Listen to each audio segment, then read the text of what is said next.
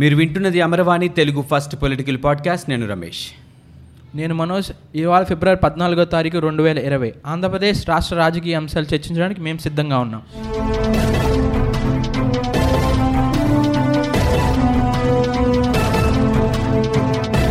ఎప్పుడైనా ఒక ప్రభుత్వాన్ని లేకపోతే ఒక వ్యక్తి ఒక వ్యక్తిని అధికారం కోసం పోటీ పడినప్పుడు, వాళ్ళని మనం ఎంచుకున్నప్పుడు ప్రజలకు ఉపయోగపడే పనులు చేస్తారు అనే ఉద్దేశంతో ఎంచుకుంటారు. ప్రజలందరూ కూడా కనీస అవసరాలను తీర్చడానికి, రాష్ట్రం లేకపోతే దేశం యొక్క స్థితిగతుల్ని మార్చే ఉద్దేశంతో ఒక కొత్త నాయకుడిని ఎంచుకోవాలని అనుకుంటారు.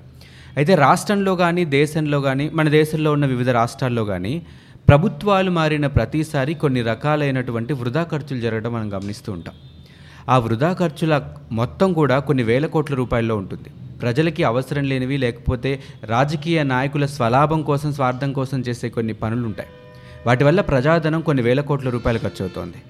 వీటి గురించి, ముఖ్యంగా ప్రభుత్వాలు ప్రజాధనాన్ని ఎలా వృధా చేస్తున్నాయి, వాటిని ఏ రకంగా ఉపయోగిస్తే ప్రజలకి మేలు జరుగుతోంది, ఈ అంశం గురించి ఈరోజు మాట్లాడడానికి మేము సిద్ధంగా ఉన్నాం. అమరవాణి రాజకీయంలో ఈ చర్చలో నేను అండ్ మనోజ్ ఈరోజు పాల్గొంటాం. నాయకులు తమ సొంత ఖర్చుల కోసం ప్రజాధనాన్ని ఉపయోగిస్తున్నారు. అసలే దేశం తీవ్రమైన ఆర్థిక మాంద్యంలో ఉంది. పైగా రాష్ట్రం అప్పుల్లో కూరుకుపోయింది. ఇలాంటప్పుడు రాష్ట్రాన్ని లోటు బడ్జెట్ నుంచి మిగులు బడ్జెట్లో తీసుకురావాల్సిన ప్రభుత్వం తమ దుబారా ఖర్చులతో రాష్ట్రాన్ని మరింత లోటు బడ్జెట్లోకి తీసుకెళ్తున్నారు. ప్రజాప్రతినిధులే కాకుండా అధికారులు కూడా తామేం తక్కువ కాదన్నట్టు ప్రజాప్రతినిధులతో పాటు వాళ్ళు కూడా సమానంగా దుబారా ఖర్చులు చేస్తున్నారు. ఆ విషయంలో టీడీపీ గవర్నమెంట్, వైసీపీ గవర్నమెంట్ అనే తారతమ్యం లేకుండా రెండు ప్రభుత్వాలు దుబారా ఖర్చుల్లో సరి సమానంగా ఉన్నాయి. ఒక మన రాష్ట్రం అనే కాదు మనోజ్, అటు ఈవెన్ కేంద్ర ప్రభుత్వాన్ని చూసినా లేకపోతే మిగతా రాష్ట్రాల్లో ప్రభుత్వాలు చూసినా, ఎప్పుడైనా సరే అధికారం మారిన తర్వాత లేకపోతే అధికారంలో ఉన్నన్ని రోజులు కూడా, అంతకుముందు ఒక పార్టీ ఉండి తర్వాత ఇంకో పార్టీ అధికారంలోకి వస్తే భారీగా ఈ ప్రజాధనం వృధా జరగటం, వాళ్ళే కంటిన్యూ అయినా కూడా కొన్ని రకాల కార్యక్రమాలు దానివల్ల, అంటే తర్వాత అంటే వాళ్ళు ఏ అంచనాతో చేస్తారో కార్యక్రమం తెలియదు, కానీ తర్వాత మనం రిజల్ట్ చూస్తే మాత్రం దానివల్ల ఇన్ని కోట్ల రూపాయలు ఖర్చు అయింది అని మనకి తెలిసినప్పుడు, ఇన్ని వేల కోట్ల రూపాయలు అది కూడా ఎవరి దగ్గర నుంచి కలెక్ట్ చేస్తున్న, పన్నుల రూపంలో ప్రజల దగ్గర నుంచి కలెక్ట్ చేస్తున్నాం, లేకపోతే మన దగ్గర డబ్బు లేనప్పుడు అప్పుల రూపంలో పక్క దేశాల నుంచి తీసుకొస్తున్న, బ్యాంకుల నుంచి తీసుకొస్తున్న డబ్బులు అవన్నీ. యాక్చువల్గా అయితే కష్టాల్లో ఉన్నప్పుడు లేకపోతే కొన్ని పరిస్థితులు బాగోలేనప్పుడు రాష్ట్రాన్ని బాగు చేయాల్సిన డబ్బు కొన్ని వేల కోట్ల రూపాయలు, అది కూడా అంటే లక్షల్లో కూడా లేని డబ్బు, వేల కోట్ల రూపాయలు వృధా అయిపోతూ ఉంటే ప్రజల అవసరాలు తీర తీరని సమయంలో, తీర్చాల్సిన సమయంలో కూడా ఇలా వృధా అవ్వడం అనేది నిజంగా చాలా దురదృష్టకరం అని చెప్పాలి. నువ్వన్నట్టు అది ఏ పార్టీకి మినహాయింపు కాదు. ప్రతి ఒక్క ఇప్పుడు మనం ప్రతి పార్టీ అధికారంలో ఉన్నప్పుడు కూడా మనం కనుక కొన్ని లెక్కలు బయటికి తీస్తే ప్రతి పార్టీలో ఉన్నప్పుడు దుబారా ఖర్చు బయటకు వస్తూనే ఉంటుంది. అయితే పార్టీలు మా మా పార్టీ మనుగడను మేము సాగించాలి, చూపించాలి, మా పార్టీ ఈ పథకాలు తీసుకొచ్చింది, మా పార్టీ ఇలా పనిచేసింది, అలా పార్టీ పనిచేసింది అని చూపించుకోవడానికే కొన్ని పనులు చేస్తుంది. ఆ పనుల కారణంగానే చాలా కోట్ల రూపాయల డబ్బు వృధా అవుతూ ఉంటుంది. రా దేశంలోనే కాకుండా రమేష్, రాష్ట్రంలో చూసినట్లయితే ఏదైతే రెండు వేల పద్నాలుగు నుంచి రెండు వేల పంతొమ్మిది టీడీపీ ప్రభుత్వం ఉన్నప్పుడు సుమారు ఒక ఆరు వేల కోట్లు దుబారా ఖర్చు అయినట్టు కాగ్ కానీ వైసీపీ కానీ క్లెయిమ్ చేసింది. ఆరు వేల కోట్లు ఆ ఆరు వేల కోట్లలోకి వస్తే ధర్మ పోరాట దీక్షలతో చంద్రబాబు నాయుడు దేశం మీద మాకు ప్రత్యేక ప్యాకేజీ ఇచ్చారు, ప్రత్యేక హోదా కాకుండా అని చెప్పేసి వివిధ జిల్లాల్లో చాలా వరకు ధర్మ పోరాట దీక్షలు చేశారు. ఆ ధర్మ పోరాటాల దీక్షలకు అయిన ఖర్చు అక్షరాల యాభై రెండు కోట్లు యాభై రెండు కోట్లు ఈ ధర్మ పోరాట దీక్షల మీద పెట్టారు. అలా కాకుండా ఇన్వెస్ట్మెంట్స్ కోసం అని వివిధ దేశాల్లో చంద్రబాబు నాయుడు తిరిగారు. డల్లాస్ అని చెప్పేసి ఆస్ట్రేలియా చాలా దేశాల్లో తిరిగారు. అప్పుడు వాటి కోసం ప్రయాణ నిమిత్తం ఆయనకి స్పెషల్ ఫ్లైట్లో వెళ్ళి రావటం కోసం అక్షరాల వంద కోట్లు ఖర్చు పెట్టారు. అయితే ఒకటి మనోజ్, ఖర్చు పెట్టారు. అయితే కొన్ని పనులు ఉంటాయి వెళ్ళ అంటే ప్రోటోకాల్ ప్రకారం కానీ లేకపోతే నామ్స్ ఉంటాయి కొన్ని. సీఎం కేటగిరీలో ఉన్న ఒక వ్యక్తి బయటకు వెళ్తున్నాడంటే రొటీన్ టికెట్ తీసుకున్న బస్ బస్కో వెళ్ళ వెళ్ళే నామ్స్ ఉండవు మనకి. వాస్తవంగా వాళ్ళు ఖచ్చితంగా భద్రత తీసుకోవాలి, ప్రత్యేకంగా ప్రయాణించాల్సిన నామ్స్ కొన్ని ఉంటాయి. అంటే ఇప్పుడు ఇన్వెస్ట్మెంట్స్ విషయం గురించి నువ్వు చెప్పావు కాబట్టి చెప్తున్నాను. ఇప్పుడు బయట ప్రాంతాలకు వెళ్ళినప్పుడు, ఇప్పుడు చంద్రబాబు నాయుడు గారు రెండు వేల పద్నాలుగు పద్ ఆ టైంలో ఆయన అధికారంలో ఉన్నప్పుడు ఇన్వెస్ట్మెంట్స్ని అట్రాక్ట్ చేయడానికి చాలా కంట్రీస్ తిరిగారు.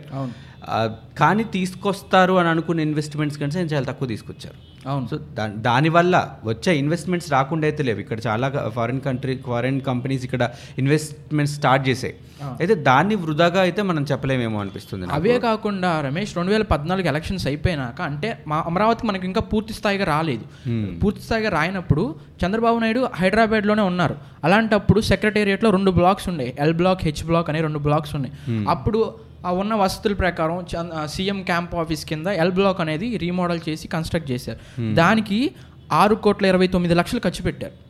అప్పుడు దానిలో సీఎం ఉండటం కూడా జరిగింది. తీరా కొన్ని రోజులు ఉన్నాక అది వాస్తు బాగాలేదని చెప్పేసి మళ్ళీ పాడు చేసి దాన్ని కాస్త హెచ్ బ్లాక్లోకి మార్చారు.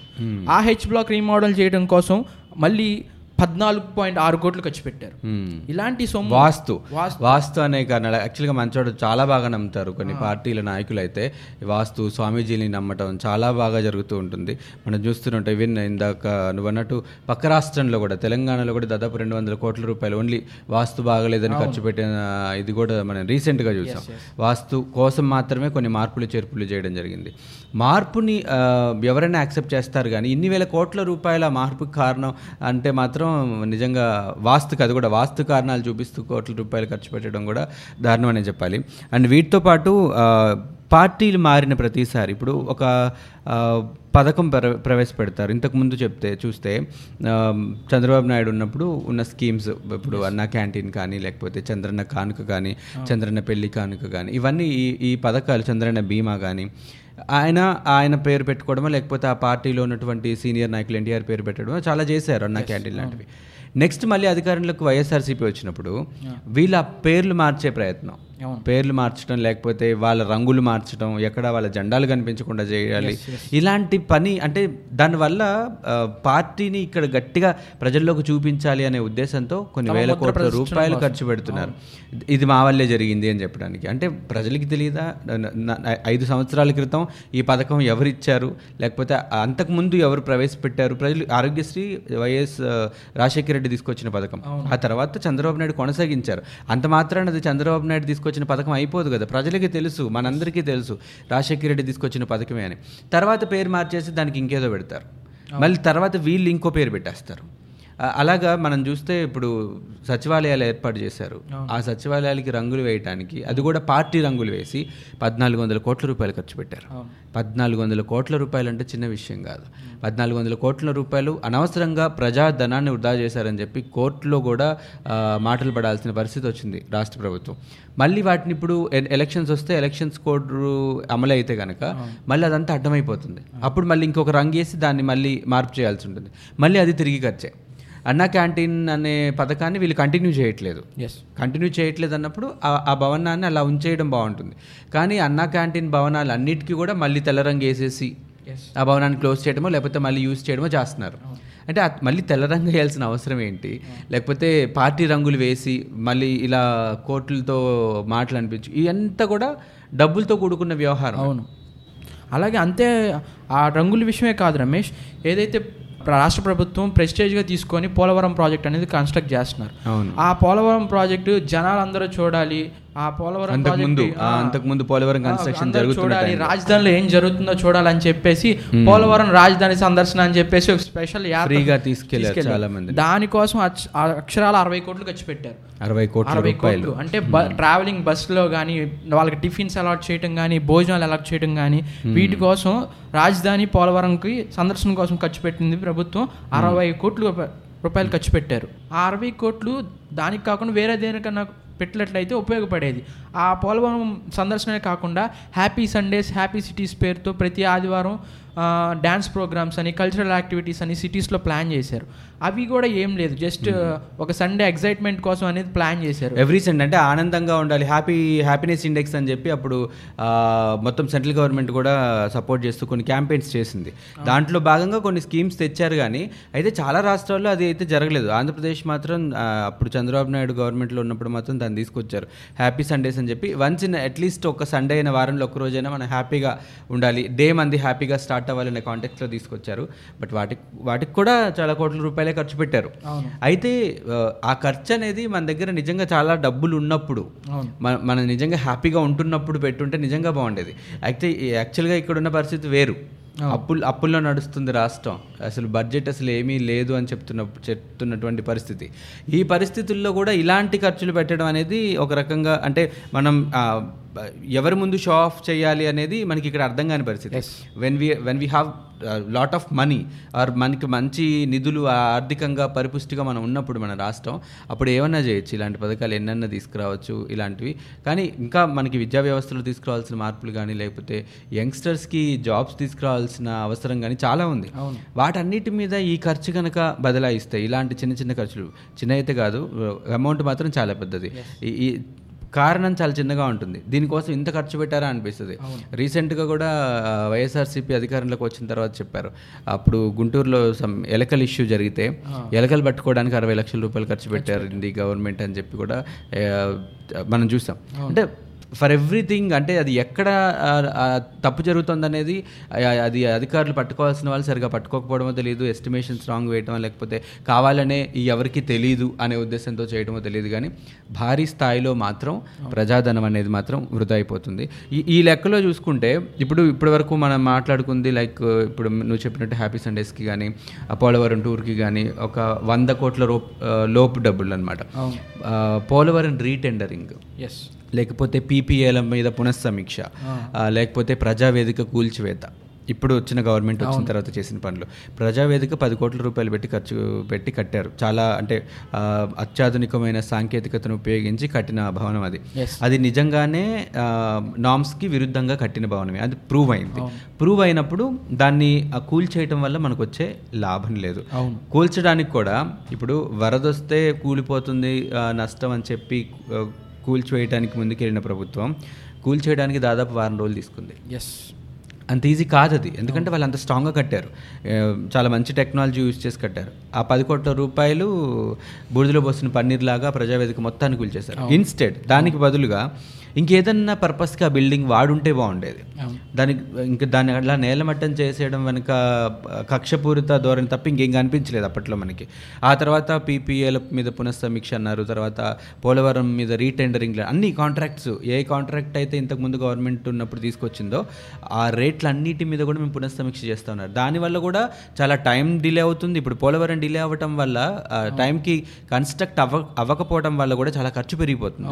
ఇప్పుడు రెండు వేల పది నుంచి రెండు వేల పదకొండులో అంటే one year or two years లోపు కడతామన్న ప్రాజెక్టు ఫోర్ ఇయర్స్కి వెళ్ళిందంటే అది దాని ఫోర్ ఇయర్స్కి కంప్లీట్ అవ్వడం తర్వాత ఫోర్ ఇయర్స్ లోపు ఖర్చు అవుతుంది అనుకునే దానికంటే ఇంకెక్కువ ఖర్చు అయిపోతుంది. సో అంటే ఎక్స్పెక్టేషన్ కూడా పెరిగిపోతుంది, ఖర్చు చాలా ఎక్కువ అయిపోతుంది. డిలే చేయటం వల్ల అంత నష్టం జరుగుతుంది.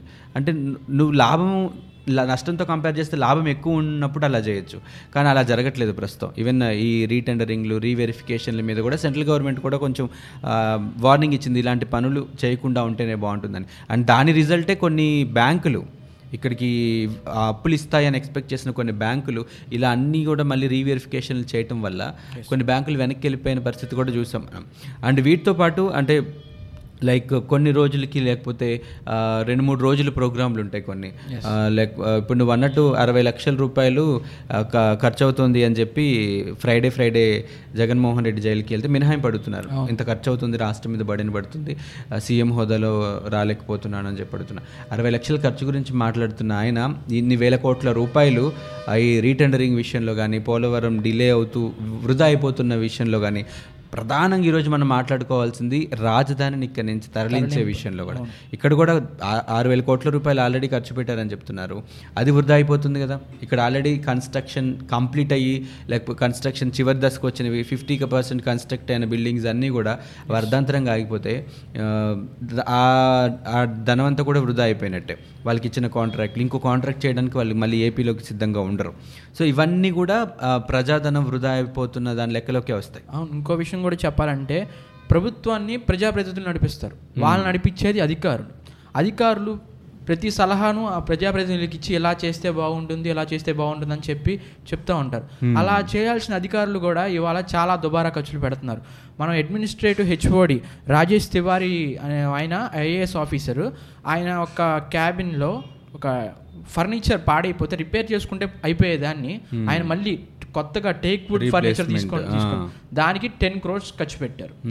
చాలా మైన్యూర్తో అయిపోయేదానికి ఎంత భారీ మొత్తంలో ఖర్చు పెట్టి ప్రజాధనాన్ని వృధా చేస్తున్నారు. ఈవెన్ గవర్నమెంట్ కేసెస్ని వాదించడానికి కూడా స్పెషల్గా కొంతమంది లాయర్స్ని యూజ్ చేయడం, వాళ్ళకి కూడా కొన్ని వేల కోట్ల రూపాయలు ఖర్చు పెట్టడం మనం చూస్తున్నాం. అండ్ ఈవెన్ అంతేకాకుండా మనం ప్రభుత్వ అంటే అధికారులకి వాళ్ళకంటూ స్పెషల్ గెస్ట్ హౌస్ ఉంటాయి, వాళ్ళు స్టే చేయడానికి కానీ వాళ్ళకి ఎటువంటి పర్సనల్ పర్పస్ ప్రొవైడ్ చేస్తారు. అలా కాకుండా అందులో ఉండకుండా వాళ్ళంటూ సెపరేట్గా రెంట్ తీసుకొని ఆ రెంట్ కూడా గవర్నమెంట్ పే చేసేటట్టు అధికారులు వాళ్ళు ప్రవర్తిస్తున్నారు. రీసెంట్గా ఈవెన్ ఎప్పుడు ఐదేళ్ల క్రితం పదవి విరమణ చే అంటే పదవిలో ఐదేళ్ల క్రితమే పదవిని వదిలేసిన ఎమ్మెల్యేలు, ఎంపీలు కూడా ఇంకా అధికారికంగా వాళ్ళు భవనాలని ఖాళీ చేయలేదని చెప్పి రీసెంట్గా కొన్ని కొంతమంది లీడర్స్కి నోటీసులు కూడా ఇచ్చారు. అవును, కేంద్ర ప్రభుత్వం ఇచ్చిన నోటీసులో ఢిల్లీలో ఆంధ్ర భవన్లో ఖాళీ చేయాలని చెప్పి మన రాజమండ్రి ఎక్స్ ఎంపీ మురళీమోహన్కి కూడా ఒక నోటీస్ ఇవ్వడం జరిగింది. అంటే క్వశ్చన్ చేయరు అనో ఏమో తెలియదు కానీ అదంతా వృధా అవుతున్నట్టు. యాక్చువల్గా వాళ్ళు అనుభవించాల్సింది కాదు అది, ఖాళీ చేయకుండా అలా ఉండడం. మేబీ రాజకీయ పలుకుబడితోటో దేనితో అలా నెగ్గుకొచ్చేస్తూ ఉంటారు. అండ్ ఇంకొక విషయం, ట్రాన్స్ఫర్స్ కావాల్సిన అధికారులను తెచ్చుకోవటం, మనకి కొంచెం అగెనిస్ట్గా పనిచేస్తారనో లేకపోతే ఈ అధికారులు ఉంటే మనం అనుకున్న పని అనుకున్నట్టుగా జరగదనో ప్రతి ప్రభుత్వం కూడా, ఇంతకు ముందున్న ప్రభుత్వం వచ్చిన తర్వాత కొంతమంది అధికారులు ట్రాన్స్ఫర్ జరుగుతారు, ఇప్పుడున్నప్పుడు కూడా వాళ్ళకి ప్రమోషన్స్ వచ్చేస్తే all of a sudden government మారిన వెంటనే, లేదంటే ఒక ఏరియా నుంచి ఇంకో ఏరియాకి వెళ్ళిపోతారు, లేకపోతే ఇంకేమైనా ప్రెజర్స్ ఉంటే వాళ్ళు రిజైన్ చేసేసి పక్కకి వెళ్ళిపోతారు. సో అలాంటివి చాలా జరుగుతూ ఉంటాయి, ట్రాన్స్ఫర్స్, అఫీషియల్ ట్రాన్స్ఫర్ జరుగుతూ ఉంటాయి అన్నమాట. కొంతమంది అధికారులని వాళ్ళకి హోదా పెంచి తీసుకోవడం, లేకపోతే ఒకరిని ఇంకో చోటికి ట్రాన్స్ఫర్ చేయడం, దీనివల్ల కూడా అంటే if it is really required well and good, కానీ మనకే అర్థమైపోతూ ఉంటుంది, సాధారణంగా ప్రజలకు కూడా అర్థమైపోతుంటుంది ఎందుకు ప్రతిసారి ప్రభుత్వం అన్నప్పుడు అనుకూలంగా ఉండే వాళ్ళని పెట్టుకుంటున్నట్టుగా మనకి అర్థమైపోతూ ఉంటుంది అనమాట. అండ్ ఇందాక చెప్పినట్టుగా అవసరం లేని వాటికి పెట్టడం. మనకి కొన్ని ఇప్పుడు రాష్ట్రంలో గ్రామ సచివాలయ వ్యవస్థ అని ఒకటి వచ్చింది, వాలంటీర్లను పెట్టారు, ఐదు వేల రూపాయలు వాళ్ళకి నెలకి జీతం. సో ఐదు వేల రూపాయలు కూడా ప్రభుత్వమే పే చేస్తుంది. కొన్ని వేల మందిని తీసుకున్నారు. సో అంతమంది నిజంగా ప్రతి గ్రామ ఇంటింటికి వెళ్ళి సేవలు అందించాల్సిన అవసరం ఇప్పుడు ఉందా అనేది మనం చూడాలి. ఇంటింటికి వెళ్ళి సేవలు అందించాల్సిన అవసరం కొన్ని కేటగిరీస్ ఆఫ్ పీపుల్కే ఉంటుంది. ఇప్పుడు వృద్ధులు ఉంటారు, వాళ్ళు నడవలేని వాళ్ళకి పెన్షన్స్ తీసుకెళ్ళి ఇంటికి ఇవ్వడం, లేకపోతే వాళ్ళకి ఏమైనా ఆధార్లో మార్పులు ఏమన్నా ఉంటే ఇంటికి తీసుకెళ్ళి చేస్తాం. ఆర్ ఎల్స్ నాకు అవసరాన్ని నేను వెళ్ళి చేసుకుంటే తప్పేంటి? ఇప్పుడు ప్రజలు ఉన్నారు, వాళ్ళకు ఒక అవసరం ఉంది, వాళ్ళ అవసరం వాళ్ళే వెళ్ళి చేసుకుంటారు. నువ్వు ఒక యాభై ఇళ్ళకి, లేకపోతే ఇప్పుడు రేషన్ సరుకులు కూడా వాళ్ళే ఇస్తారని కూడా అన్నారు. సో ఒక యాభై ఇళ్ళకి ఒక మనిషిని పెట్టాల్సినంత అవసరం ఏముందో తెలియదు. ఇప్పుడు ఐదు వేల రూపాయలు ఒక మనిషికి ఇస్తున్నారని అంటే అది కూడా ఒక రకంగా అంటే ఇన్ మై పర్స్పెక్టివ్ వాలంటీర్లని ఐదు వేల రూపాయలు జీతం ఇస్తూ పెట్టడం అనేది కూడా కొన్ని వేల కోట్ల రూపాయల ప్రజాధనాన్ని వృధా చేసినట్లే అవుతుంది. అంతేకాకుండా ఇప్పుడు ఇంకోటి, అసెంబ్లీ ప్రజాప్రతినిధులను ఎన్నుకొని వాళ్ళు ఏవైతే ప్రజలకు కావాలో సేవ చేయాలనుకుంటున్నారో అది అసెంబ్లీలో చర్చించాలి. ఆ అసెంబ్లీ కండక్ట్ చేయడానికి ఒకరోజు ఒకరోజు మినిమం అసెంబ్లీ కండక్ట్ చేయడానికి యాభై లక్షల నుంచి కోటి రూపాయలు అనే అమౌంట్ అవుతుందని చెప్పి ఒక సంస్థ వెల్లడించింది. అలాంటి అంత విలువైన డబ్బు ఆ అసెంబ్లీ మీద కండక్ట్ చేస్తున్నారు. ఇన్ని రోజుల పాటు కండక్ట్ చేస్తామని చెప్పి ఉంటుంది. అలా అక్కడ వెళ్ళి ప్రజా సమస్యలు డిస్కస్ చేయాల్సింది పోయి ఒక చిన్న చిన్న గొడవలు కండక్ట్ చేసుకోవడం, బాయ్కాట్ చేసి బయటికి రావడం, అసెంబ్లీ సమావేశాలను వృధా చేయడం వల్ల కూడా కొన్ని వేల కోట్ల రూపాయలు నష్టపోతాయని జరిగిన ప్రతిసారి మనకి అనలిస్టులు మాట్లాడుతూనే ఉంటారు.